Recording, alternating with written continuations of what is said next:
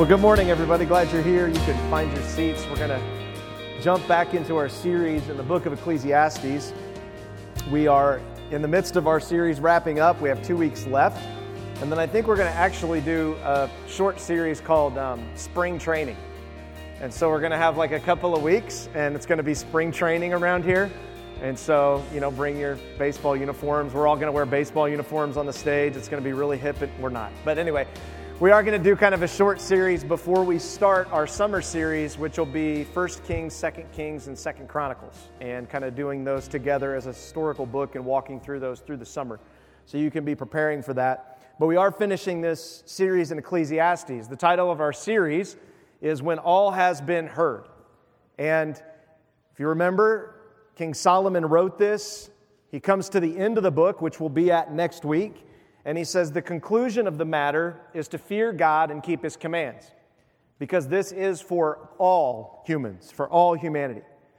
Solomon, if you remember, was the wisest king to ever live. He had supernatural wisdom given by God. He asked for it. God granted it to him, and Solomon used that wisdom, we find out in Ecclesiastes, kind of badly. He used that wisdom for his own personal gain on this earth, and it left him, as you read the book of Ecclesiastes, miserable. He felt like life was futile, it was meaningless, what's the point? And at the end of the book, he comes to this conclusion. Well, the point was, I missed it. I missed that I was supposed to be in awe and reverence of God my entire life, and I was supposed to call people to obey God instead of just doing what works pragmatically, and I failed. And that's where Solomon finds himself. The wisest man to ever exist outside of Jesus that we know of scripturally, and he used that wisdom wrongly. And God never took it from him. And you know, that's something that's hard for us. It's hard for us to think, well, if God doesn't want me to do this, then He would just take it from me. That's not how God works. God gives us free will, and we don't understand how that fits in with His sovereignty, but He does. And it's crazy, and it's mysterious. And you can not believe in it, and you can try to believe in anything else, but it doesn't change anything. Because the world just says, well, there's fate, what's going to happen, and then there's your choices. Exactly. That's God's sovereignty and our free will. It doesn't go away. You have to live with the reality of those things.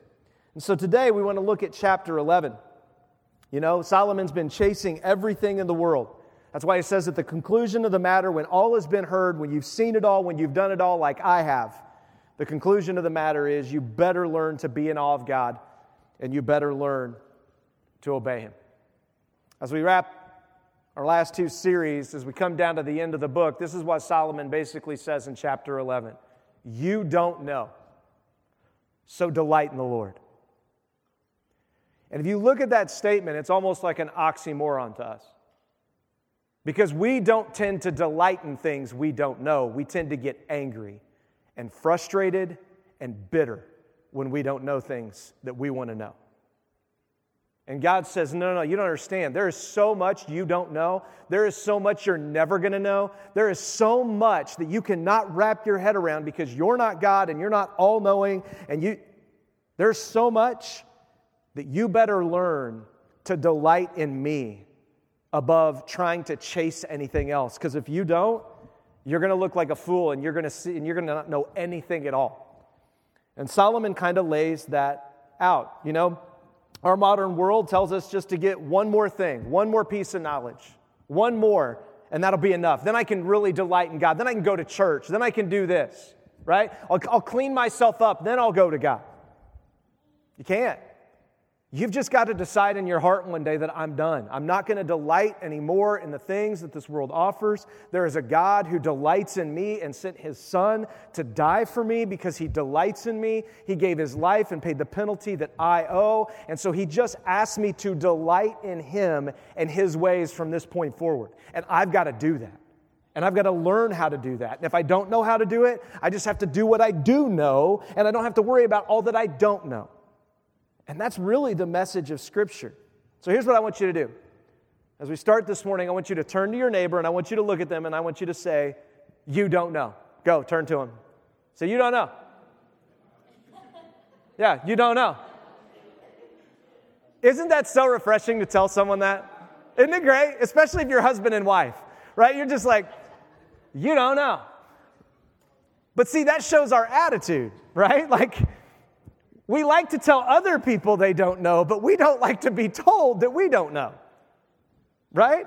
Now, I want you to turn to your neighbor, and then I want you to tell them this. Delight in the Lord.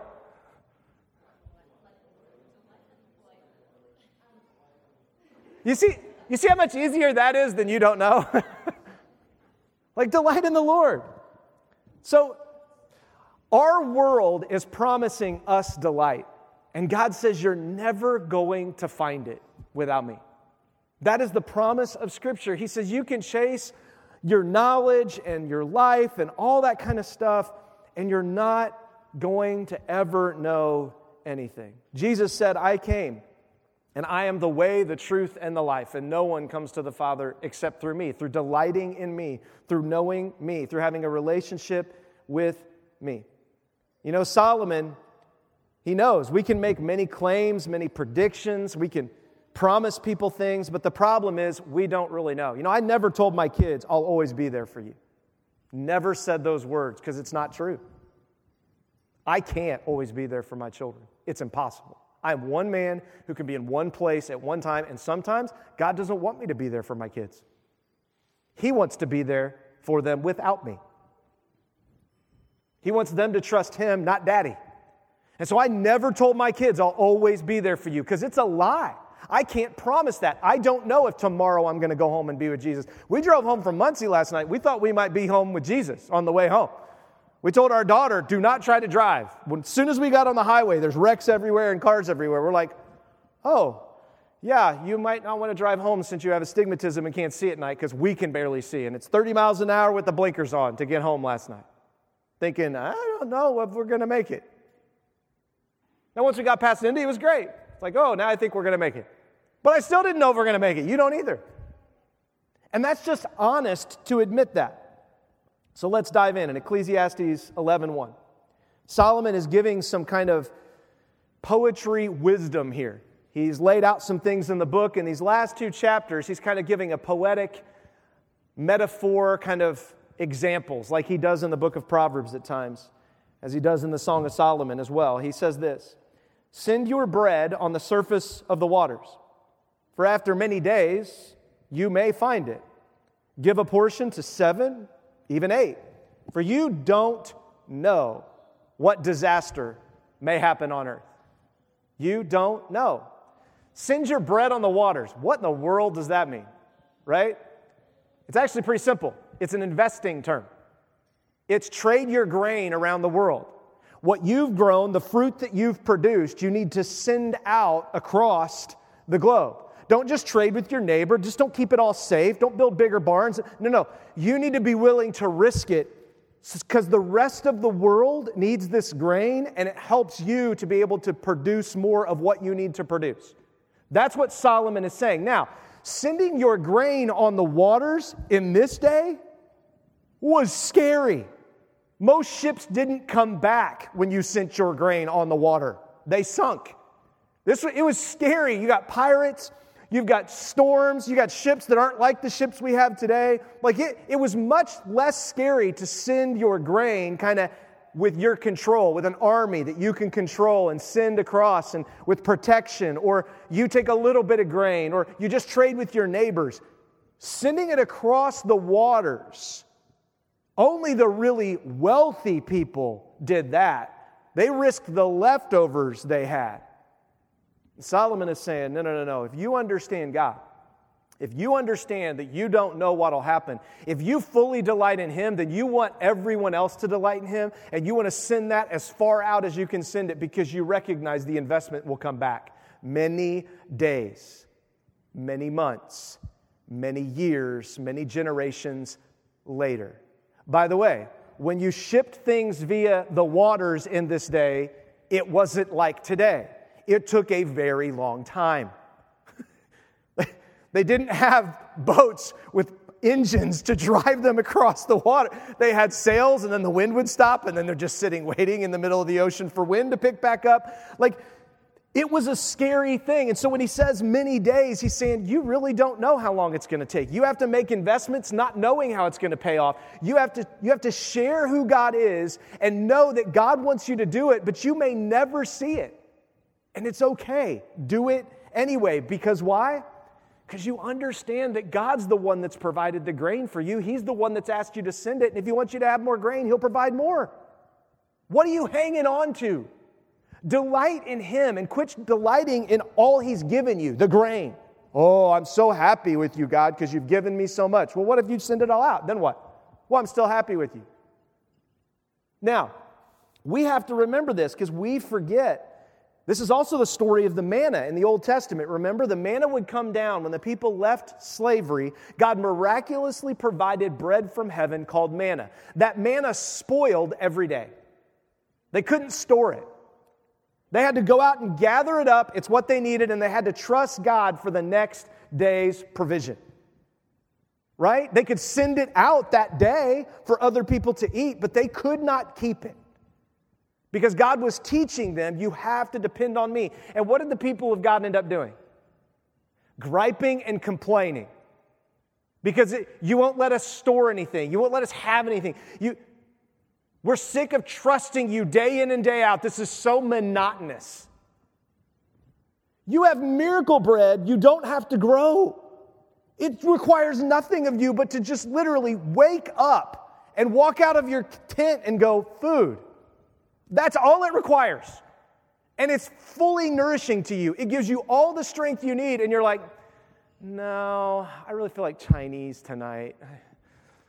I wish I could get me some, Pizza Hut, that'd be good.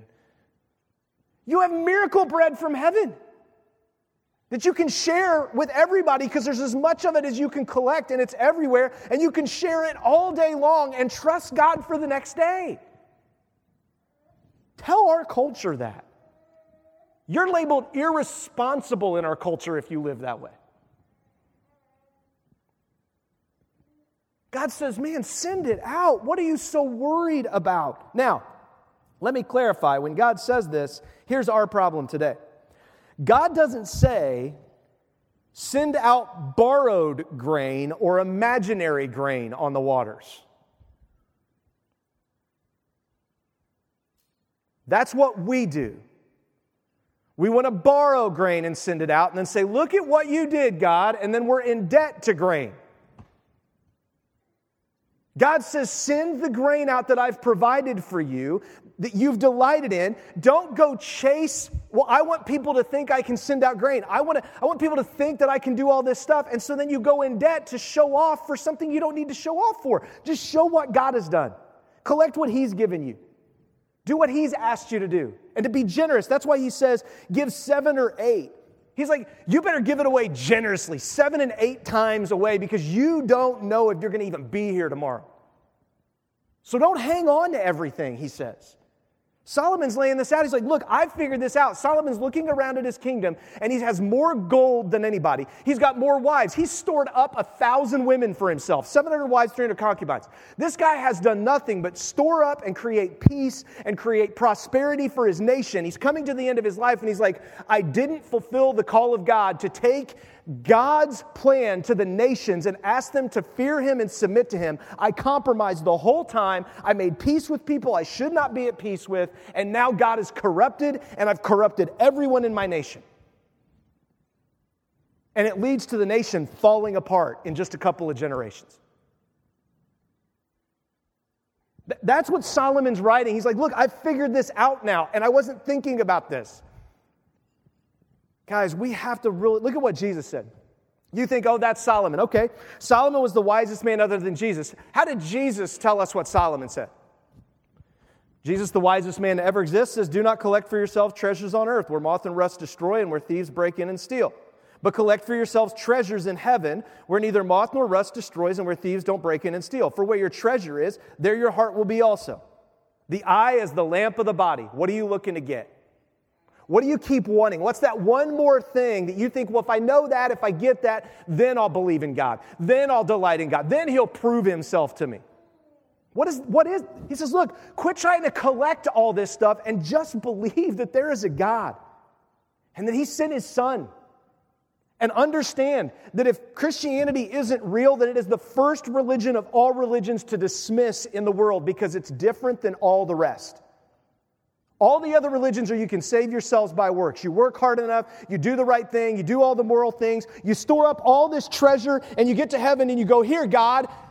And God's like, "Oh, you could come in because you're so good, but oh, you didn't make it." Christianity is the only one that, Christianity actually says if you come like that before God, you will be cursed to hell. Because it's pride when you come to God and say, "Here's all the stuff I did, now you owe me." God says, just believe that everything you do, if you're taking your delight in me, that it's going on to heaven and it's going to change people and it's going to make a difference. But are you taking a delight in me, or are you taking delight in what you know? And man, that is a subtle problem that we have that we need to wake up to. And Jesus says, look, store up treasures in heaven. Here's the thing about treasures in heaven. When you send treasures in heaven, you don't know if they got there. Just like when you send out grain, you don't know if it got there. You think it did. I think it was the right thing to do. I think I did it with the right heart. I think I believed, but I don't know. You just have to trust the Lord. You have to trust the Lord that he's taking that treasure and counting it on your behalf because of what the relationship that you have with Jesus, because he did it through you. It's not you sending it on and saying, "God, there you go, because I did it." It's you saying, "God, you've given all this to me. You gave me your son. You've given me the Holy Spirit. You've given me life and breath. And whatever I do, it's just back to you because you did it through me." That is the message of Christianity that is radically different. And it's the message of the Old Testament that Solomon didn't live by until he woke up one day. He's like, "Oh, wait, I missed it. I missed the true message of God throughout all of history." And Jesus is saying, don't do that. Understand that after many days, you're going to die. And if you've known me and you've taken your delight in me, and if your life didn't turn out how you wanted and things were crazy, it's okay. Because if you've loved me, if you've delighted in me, if you've feared me, if you've obeyed me because you love me, then one day you're going to get to heaven. He's going to say, "Well done, good and faithful servant. You sent your grain ahead. Because I provided it for you and you knew it." Goes on and says this. Jesus says, gives a parable about someone who had much grain. And Jesus tells this parable, and he says, the guy stored up all this grain. He built all these giant barns to fill his grain with. Like we have storage sheds on every corner in our town to fill all our stuff with. And then he says, "Then I'll say to myself, self, I have many goods stored up for many years. Take it easy. Eat, drink, and enjoy yourself." Does that "eat, drink, and enjoy yourself" sound familiar? Yeah, it's repeated through the entire book of Ecclesiastes. Solomon says, "Eat, drink, and enjoy yourself," but he keeps asking, why are you eating, drinking, enjoying yourself? Are you eating and drinking and able to enjoy life because you fully delight in God? You know he has your back, and whatever happens to you, it's okay. Or are you eat, drinking, and delighting because of this guy? That you think you've done it right, you've stored it up, you know what's going to happen, you've got control. And he says, "But God said to him, 'You fool, this very night your life is demanded of you, and the things you've prepared, then whose will they be?'" You could have sent this to bless others. You could have done so much work, and instead you just kept it all to yourself. You kept the fruit to yourself. Then who's it going to be? And then he says, "That's how it is with the one who stores up treasure for himself and is not rich toward God." Then he said to his disciples, "Therefore I tell you, don't worry about your life." See, the reason we store up is because we think we don't have and we're worried about not having. Then we store up and get and we're worried about losing it. And Jesus is like, stop. Trust me. Quit your worrying. And you want to know if you're not worrying? What do you do with the extra God's given you? Because you'll worry about it if your heart's not in the right place. Then he says, "What will you eat? Or about the body, what you will wear? Don't worry. Delight in him." You don't know what's going to happen. James says it this way, an apostle of Jesus. He says, "Come now, you rich people." Man, I am so glad none of us are rich. I'm so glad that, we're not like most third world countries, that have incredible health care and You can show up at the hospital and they'll treat you. They don't ask you if you have money first. Where there's so many for hiring signs all around our city, I don't know what to do. Folks, if you live in America, you are rich. Period. You are rich. The question is, what will you do with it?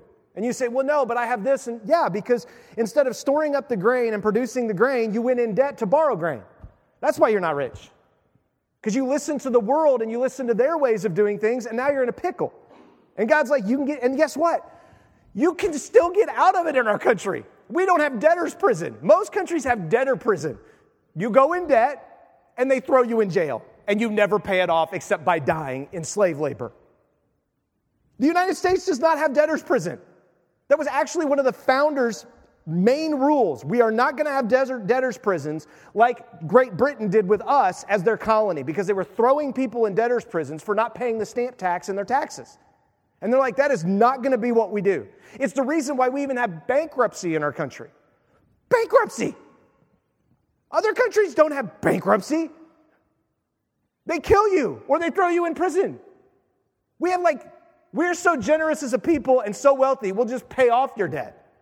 Well, not really. We just go in more debt. But anyway, at some point, you have to admit, I'm rich. Listen, if you delight in Jesus, if you know Jesus, you are the richest person to ever exist on the face of the planet according to the Scriptures. Quit believing otherwise.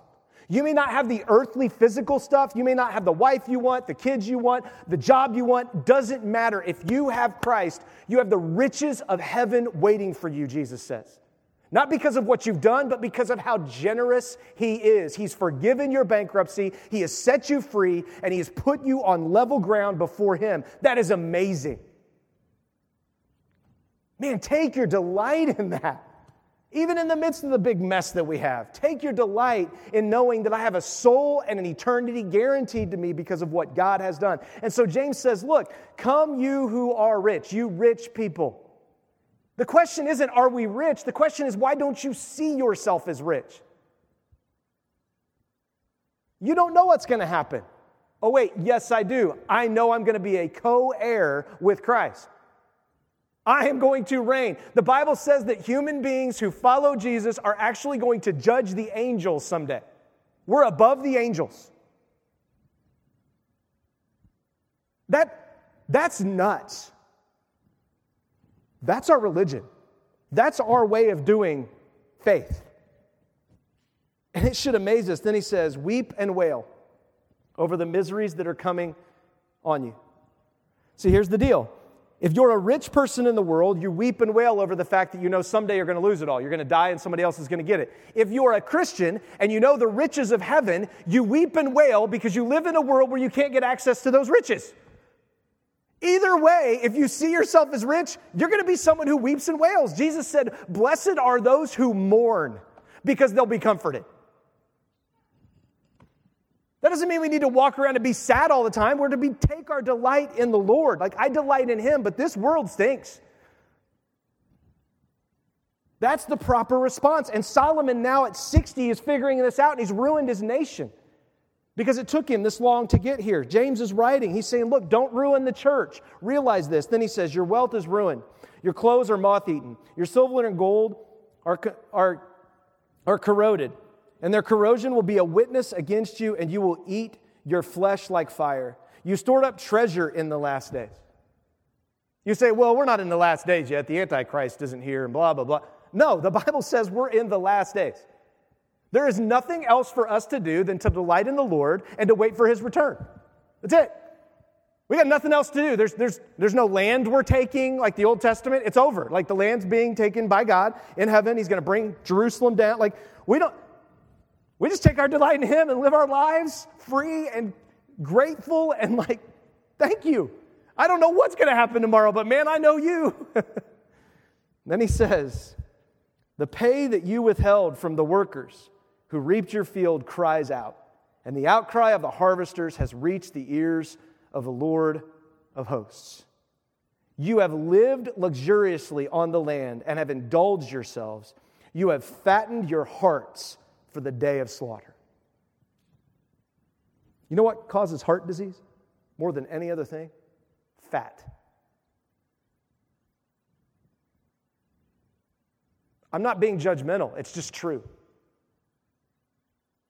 And we're so much more worried about our physical looks and our physical problems than we are people's spiritual fat that they're carrying around. I mean, they are carrying around so much baggage. And God's like, I want to cut it away. The fat was always burned up completely on the altar. You didn't eat it. You burned it up completely.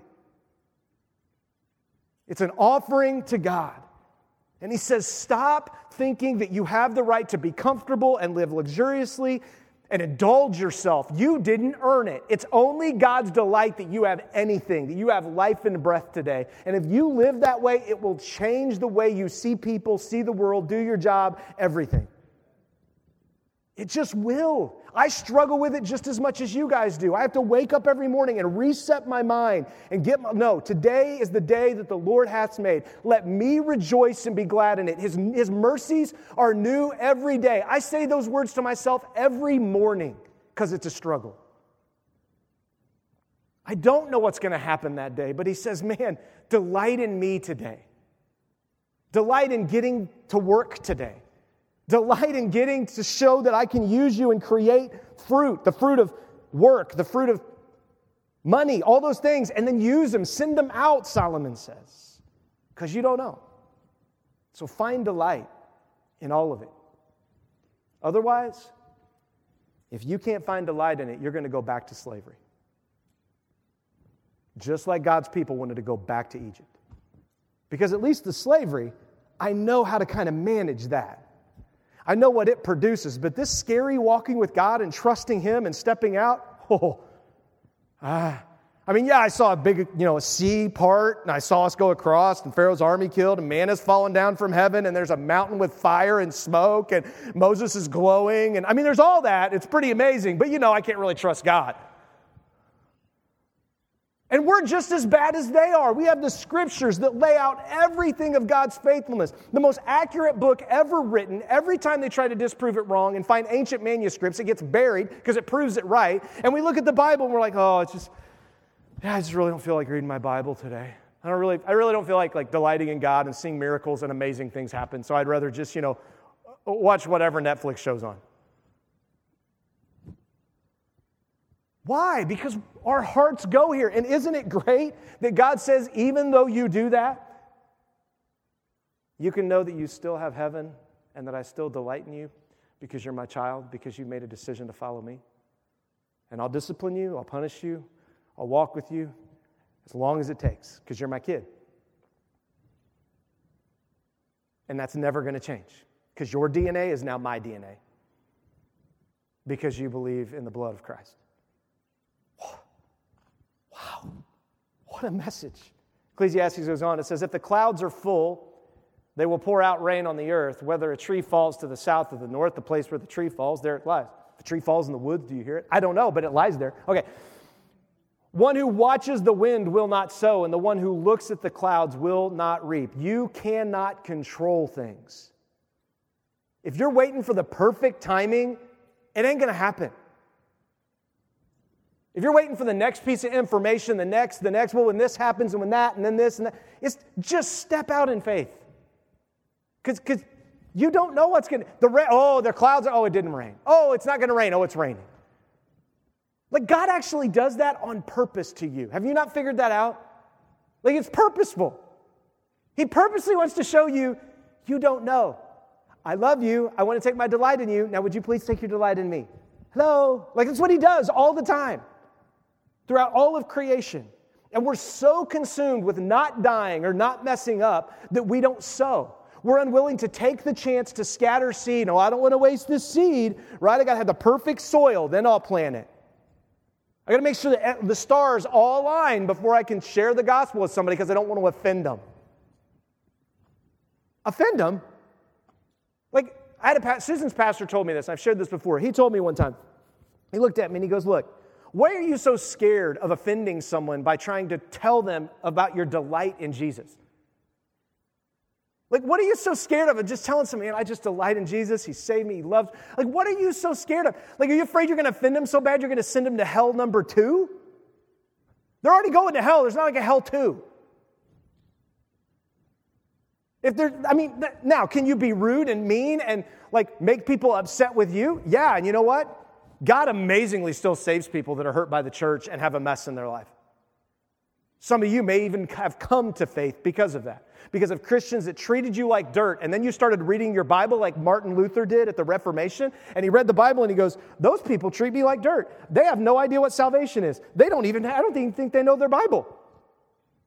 And so he posts 95 things on the thesis of the church story. He's like, hey, there's these 95 things that you guys don't do that I'm really struggling with, and I found them in the Bible.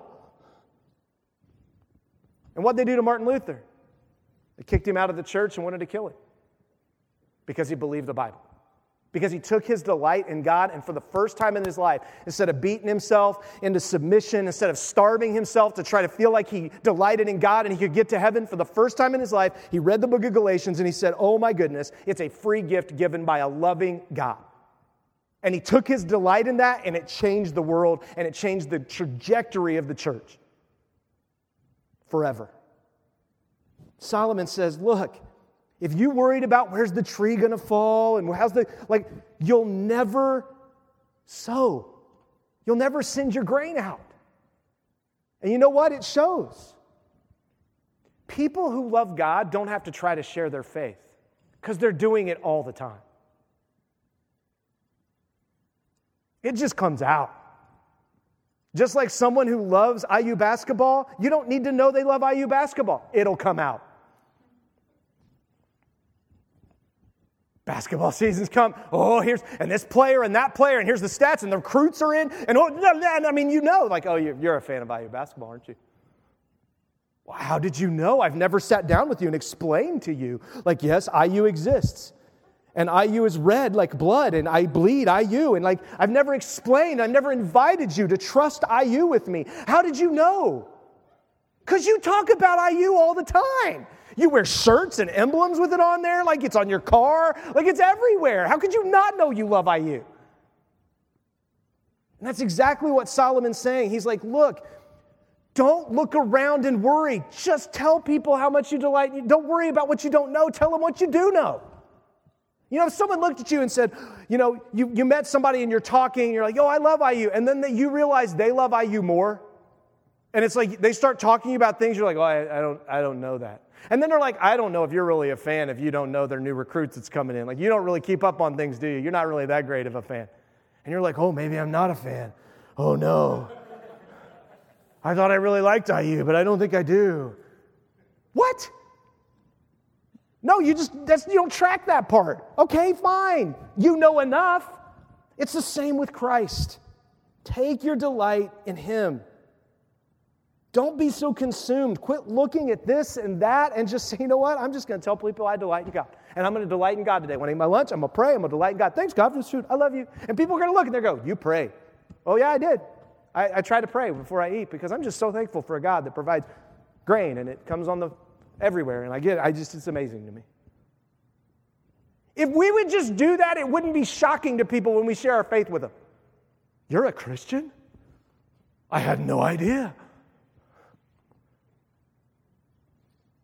That's exactly what Solomon's realizing when it's too late. Jesus goes on, he says, another story. He says, you know, you've heard it said, love your neighbor and hate your enemy. But I tell you, love your enemy and pray for those who persecute you, so that you may be sons of your Father in heaven. For he causes the sun to rise on the evil and the good and sends rain on the righteous and the unrighteous. For if you love those who love you, what reward do you have? Don't even the tax collectors do the same?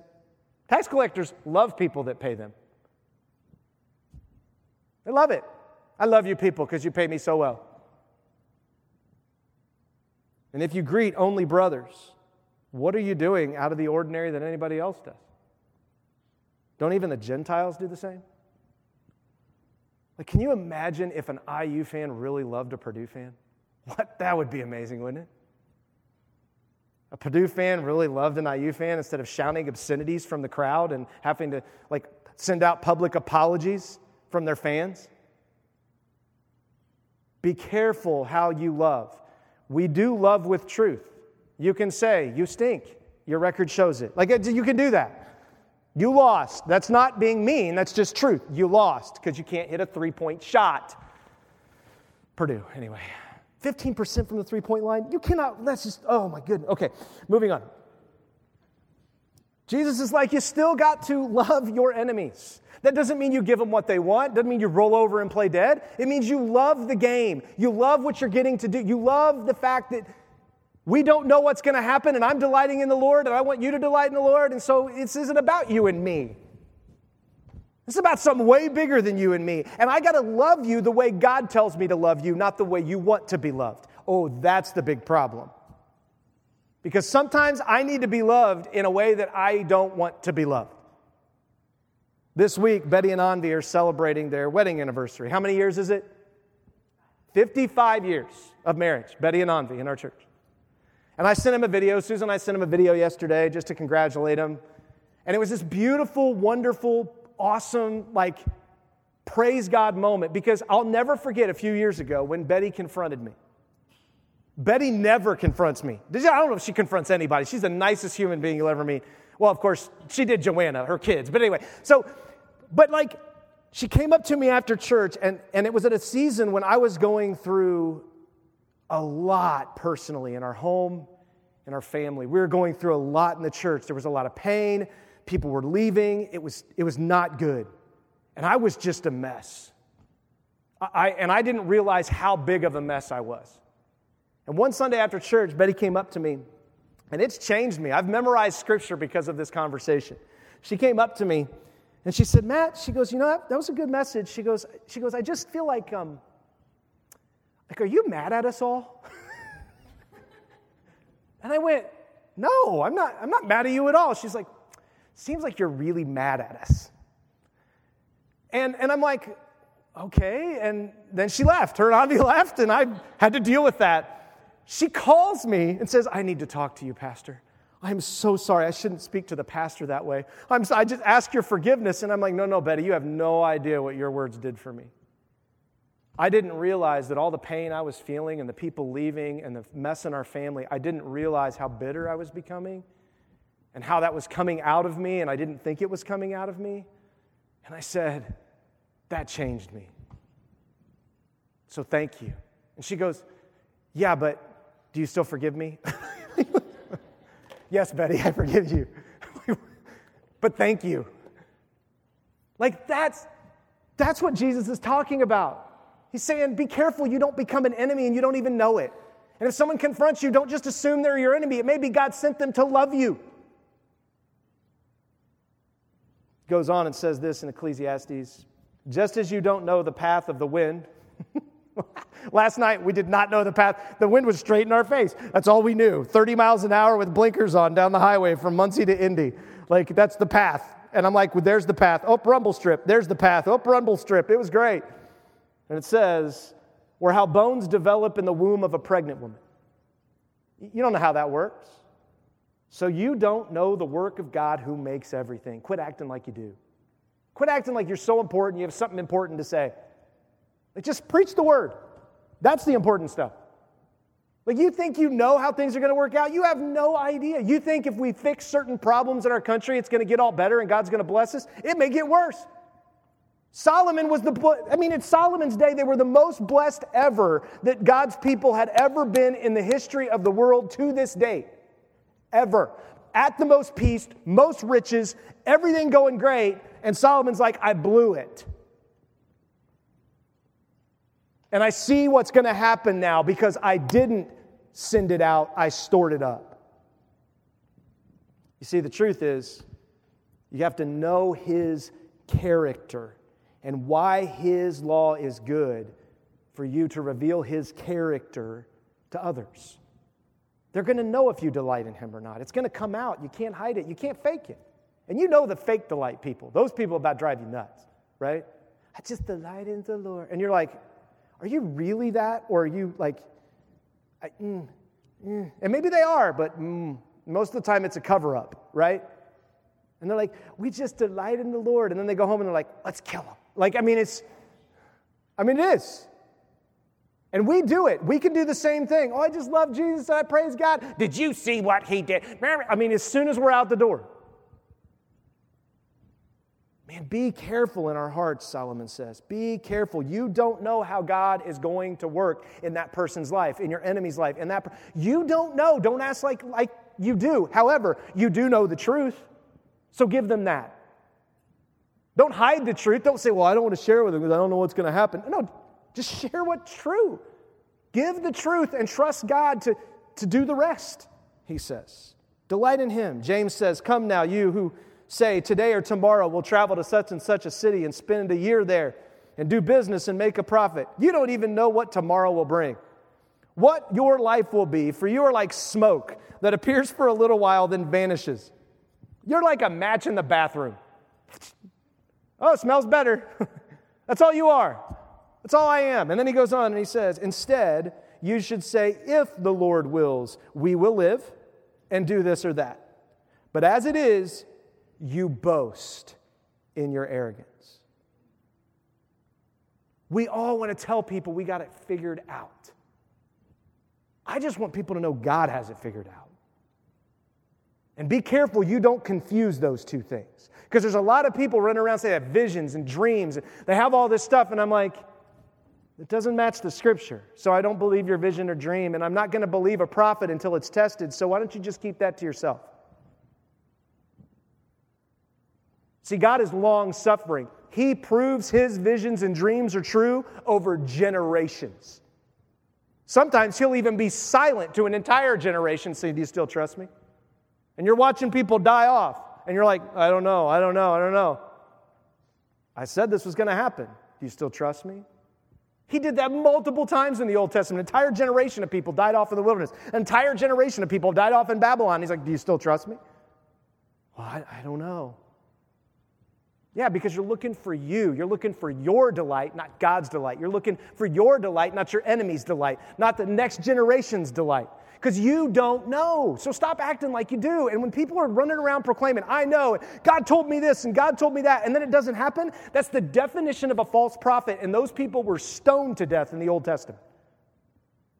Anybody that would say that God was going to do something and it didn't happen, they immediately went, that's dangerous. That's the most evil act. Other acts, we can actually go to a court of law. But if you do that, you're dead. Boom, gone. Because we don't mess with God's word. And we got people running around that are finding other things to delight in than God's word. Ecclesiastes goes on. Solomon says, in the morning, sow your seed.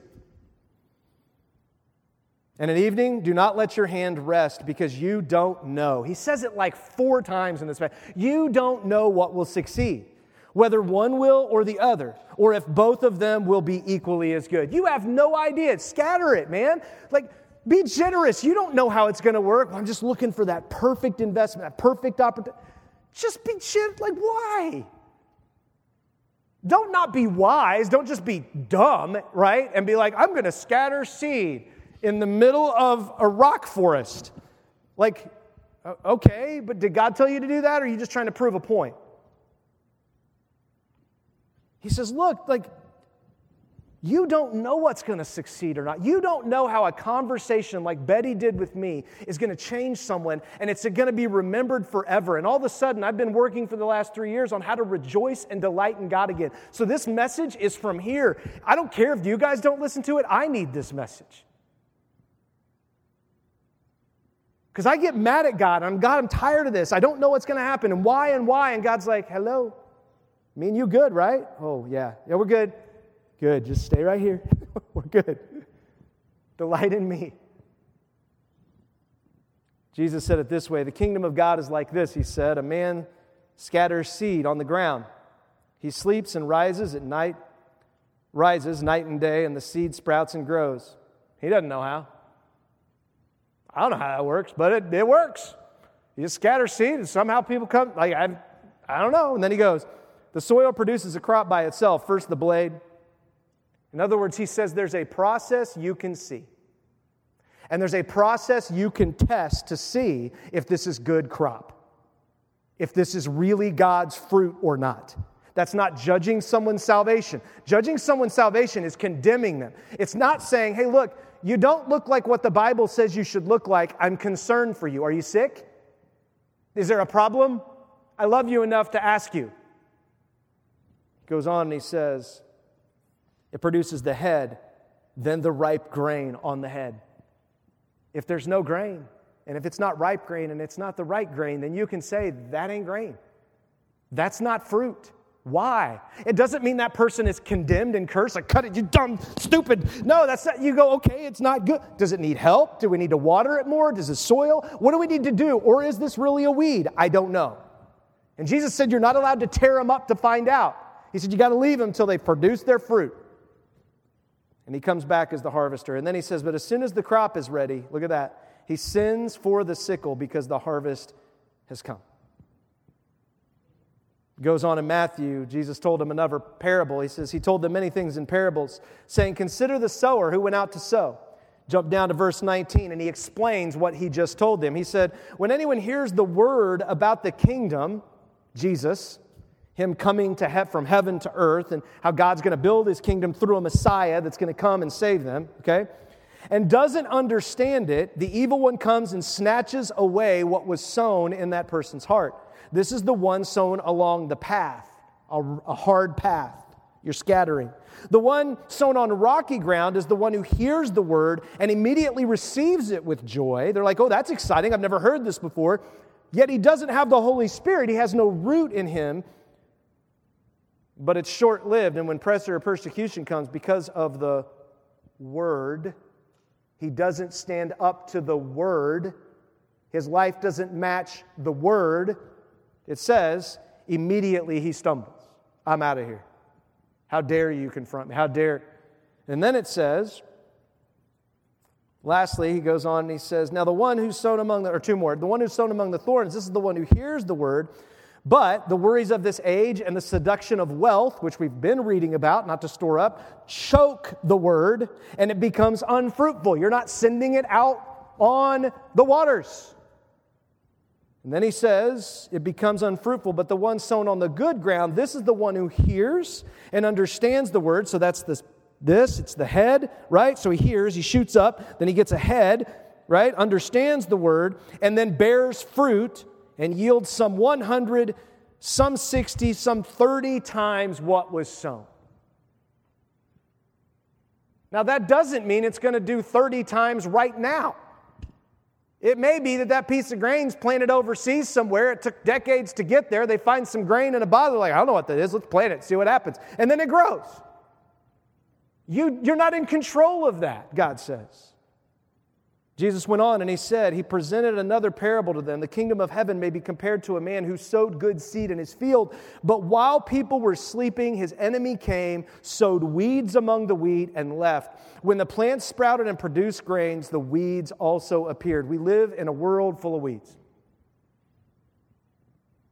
It's just the way it is. We have an enemy that's constantly trying to keep the word of God from sinking into your heart, sinking into my heart. We have a world around us and even a Christian world where we've trained Bettys to ask forgiveness for confronting pastors. Why? You shouldn't bring an accusation too quickly against an elder, the scripture says. She wasn't accusing me. She was like, it just seems like you're mad. She was like, you're a mad person. That's not what she did. She came to me lovingly, kindly, a person who's proved her faith out for years and proves her faith out in our church. That's the kind of person I want to listen to. Jesus says, man, that's the person you should listen to because God's trying to produce a harvest and you want to be a part of it. You see, learn to rejoice in your life. Learn to rejoice in what you get to do, not in the results. Thank God for the results, but just believe that He's going to produce the results. You can't control what the seed does or where it hits the soil. Just spread it, he says. Ecclesiastes goes on and says, light is sweet and is pleasing for the eyes to see the sun. Indeed, if a man lives many years, let him rejoice in them all and let him remember the days of darkness. Remember where you came from. Remember how dark it used to be. You may just see a glimmer of light, but that's better than no light. And I've been in the darkness where I wanted to take my life before and die. And when God's light came in, I've never gone all the way back to the darkness again. It's gotten dark sometimes. It gets narrowed in. But boy, God does a great job of just taking the blinders off and showing me himself again because he loves me. He goes on and he says, remember the days, since they may be many, and all that comes is futile. Everything on this earth is just futile. You're going to do it, and it's going to break, and it's going to start, and you're going to buy new appliances, and then you need all new appliances if you live too long. That's just the way it goes. Like, that's life. And he goes on, and he says, look at this. Rejoice, young man, while you are young. We live in a culture full of angry young men, and it's killing us. Because we've not taught them to rejoice in the Lord. Angry young men. Frustrated. Jordan Peterson, who's a famous psychologist, popular over the last several years, when he first came to popularity, he bought an auditorium and he was just wanted to share the message that he had with people about the need to think about like God again and think about our lives and what we do. And he didn't know what was going to happen. He did it on his own money, his own dime. And he said the shocking part about it, and everyone was shocked, that like 98% of his audience were young males between the ages of 17 and 25.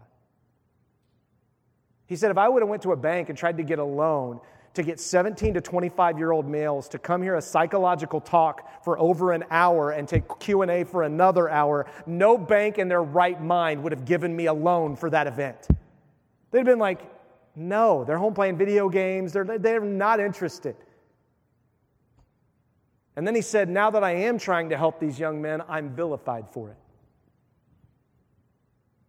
I'm vilified for trying to help young men that are hurting because you just forget them. Guys, if we lose the young men of our culture's done. Because young men have testosterone and they kill things. And they'll kill us. I mean, we have got to get serious about what Solomon says. Man, young men, learn how to take your delight in the Lord. You don't know what's going to happen, and it's okay. And don't believe all the promises of the world that tell you how to be a man. Be the man God tells you to be and delight in who He tells you you are, and He is, period. If you do that, everything else will fall into place. And Solomon realizes it because he realizes I didn't take my delight in God. I delighted in women. I delighted in money. I delighted in wealth. I delighted in my career and in my kingship. I delighted in all this stuff, and I realize now I missed it. Now he's warning and he's saying, let your heart be glad in the days of your youth and walk in the ways of your heart and in the sight of your eyes. Like walk in the ways of your heart. What ways does your heart want to walk? What do your eyes keep wanting to look at? Because that exposes where your delight is. And Solomon says that's exactly what happens. You can say you delight in God. You can say you believe in God. You can say you believe in Jesus. But where does your heart and your eyes go? Because Solomon says, my heart and my eyes are on full display where they went, and I'm in trouble and my nation's in trouble. Psalm says this, may He, God, give you what your heart desires. We love that verse. That's a verse that people love to quote. Here's the problem. The second part of that verse is, and fulfill your whole purpose. The reason He wants to give you the desires is so you can fulfill the purpose of going out and telling the world how much you delight in God. That's the purpose. That's the whole purpose of your life. That's what Solomon says. The purpose, the conclusion of the matter at the end of the day is fear God and obey Him and show people how to do that. That's it. Psalm 37, David writes, trust in the Lord and do what is good. Or I'm sorry, he says, take your delight in the Lord, and He will give you your heart's desires. We love that part. We don't like the part before it that says, trust in the Lord and do what is good. Dwell in the land and live securely. We can't stand to stay in one place. We got to run and go and everything else. It's like, no, just stay and then send the grain out. And sometimes you go out and you come back, but like, don't be so consumed with having to experience everything. That's what Solomon did. He said, I experienced everything. I didn't deny my heart anything. I delighted in anything I could find, every delicacy of the world, every woman I could find. Oh boy, did I take delight in this world. And it's meaningless and futile, and I'm miserable. And I've ruined a nation. As we wrap up, he goes on to say this. Yes, rejoice when you are young, but know that for all of these things, God will bring you to judgment. Be careful what your heart desires. Be careful what you slap on to say that God wants me to have that, and God wants me to have this, and God wants me, and God. Be very careful, because God is going to bring everything to judgment, and you might as well judge now whether God wants you to have it than be judged later. So how about you do some judgment now and invite some other people to help you make good judgments now, so you don't have to deal with the judgment later, and others don't have to deal with the judgment of your mess later, like Solomon has created for his nation and comes for his entire nation, and they are judged harshly. The entire northern kingdom slaughtered by Assyria. A few tens of thousands survive the Babylonian captivity, and the rest are slaughtered because of this.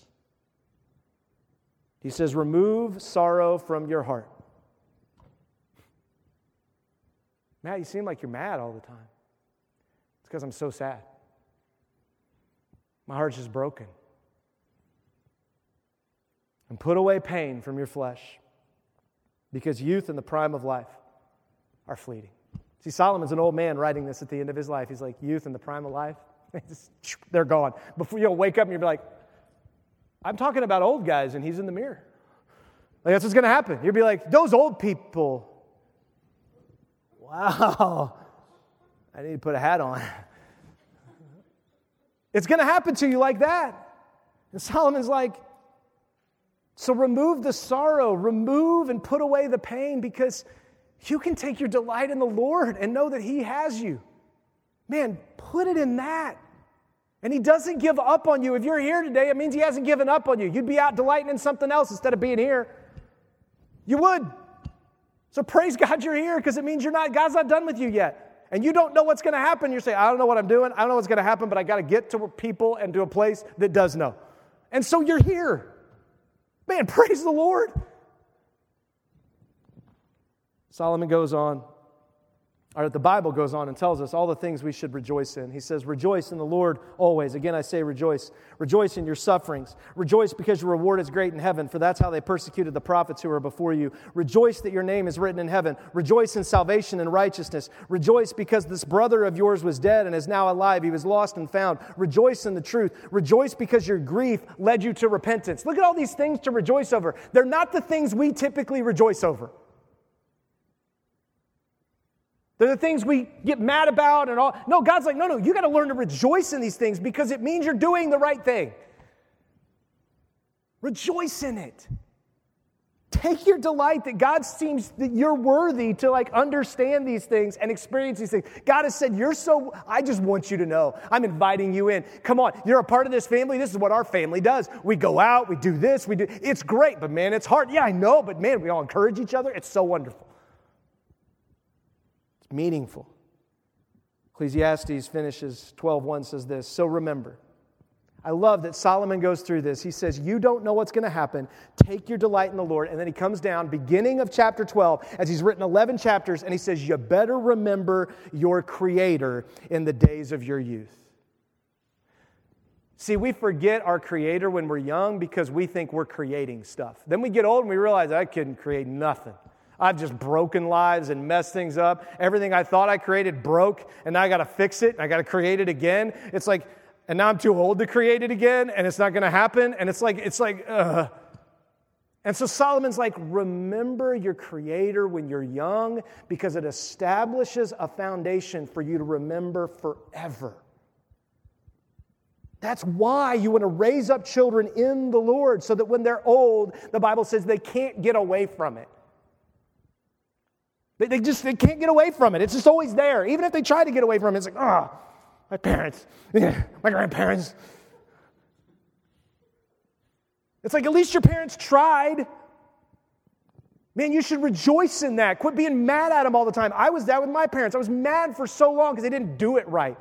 My dad's like, I didn't know what I was doing. They literally sent us off to the hospital. Here's a kid. Like, okay, thanks a lot. And we took you to church. Why did I take you to church? Because that's where I came to know Jesus. I went to church. I heard a sermon. I committed my life. I got baptized. But you didn't. You walked the aisle 3 times. You got baptized 3 times, but you never came to know Jesus. Is that my fault? I'm like, actually, no, it's not. It's the church's fault. And I watched it change my parents. I watched my parents be the happiest, most rejoicing people I've ever met. And I'm like, how? How are you so happy? You fall off the toilet and have to call the paramedics to come get you up. And you laugh about it. And they pray for them. And they laugh about it. I'm like, how? I would be embarrassed to even mention it. And they're like, nope, Dad fell off the toilet again. It was hilarious. But they came and got him so I could get to church, but he stayed home. Like, I'm like, is this a real story or am I reading a book? Like, they just have joy that they're alive, that they get to serve, that they get to pray for me and pray for their grandchildren and great-grandchildren. Like, they just have joy about life. And I'm like, I hope I'm that way. I hope I'm like Betty and Andy. I hope I'm like my parents and my grandparents were, but I don't know because I'm not doing so well right now. I got to remember my Creator. I'm glad I have people that help me. And then he says, be sure you remember your Creator before the days of adversity come and the years approach when you'll say, I have no delight in them. There is going to come a day, Solomon says it all the way through the book, where you will come to the end and you will say, I am so sick of this life.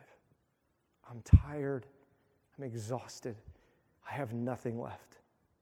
And you, like Jesus, will pull yourself up on the cross and say, it is finished. And you will fall, and you will go to your Father, and He will give you life again.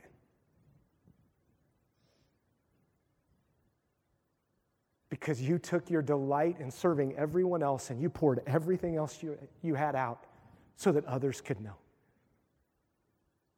And they had no idea. He said, Father, forgive them because they don't know what they're doing. And then he pulls himself up, he's suffocating, and he pulls himself up and he says, it's finished. Finally.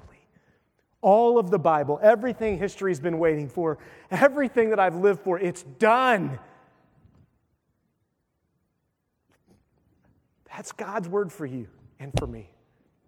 Take your delight in Him. You don't know. You're not going to know. But you can know He delights in you. Let's pray. Father, thank you this morning for your word. Lord, I thank you for Solomon's just brutal honesty, that you had him write this final book, or at least compile it, so that we could see the meaningless of life. We could see the truth about what you actually say throughout all of your word. It's a truth that's been twisted and messed up over all generations, and people try to use you and use the truth of your word for their own advantage, and you say it's wicked. Lord, help us not to do that. Help us to truly know that we can know you, that you do give us just enough to know, like faith, like a child, so that we can know you and know enough to take our delight in you being our heavenly Father. And that we have a heavenly Father. We have a Son in Jesus Christ. We have the Holy Spirit that empowers us. Not because of what we've done or how good we've been, but because what you have done.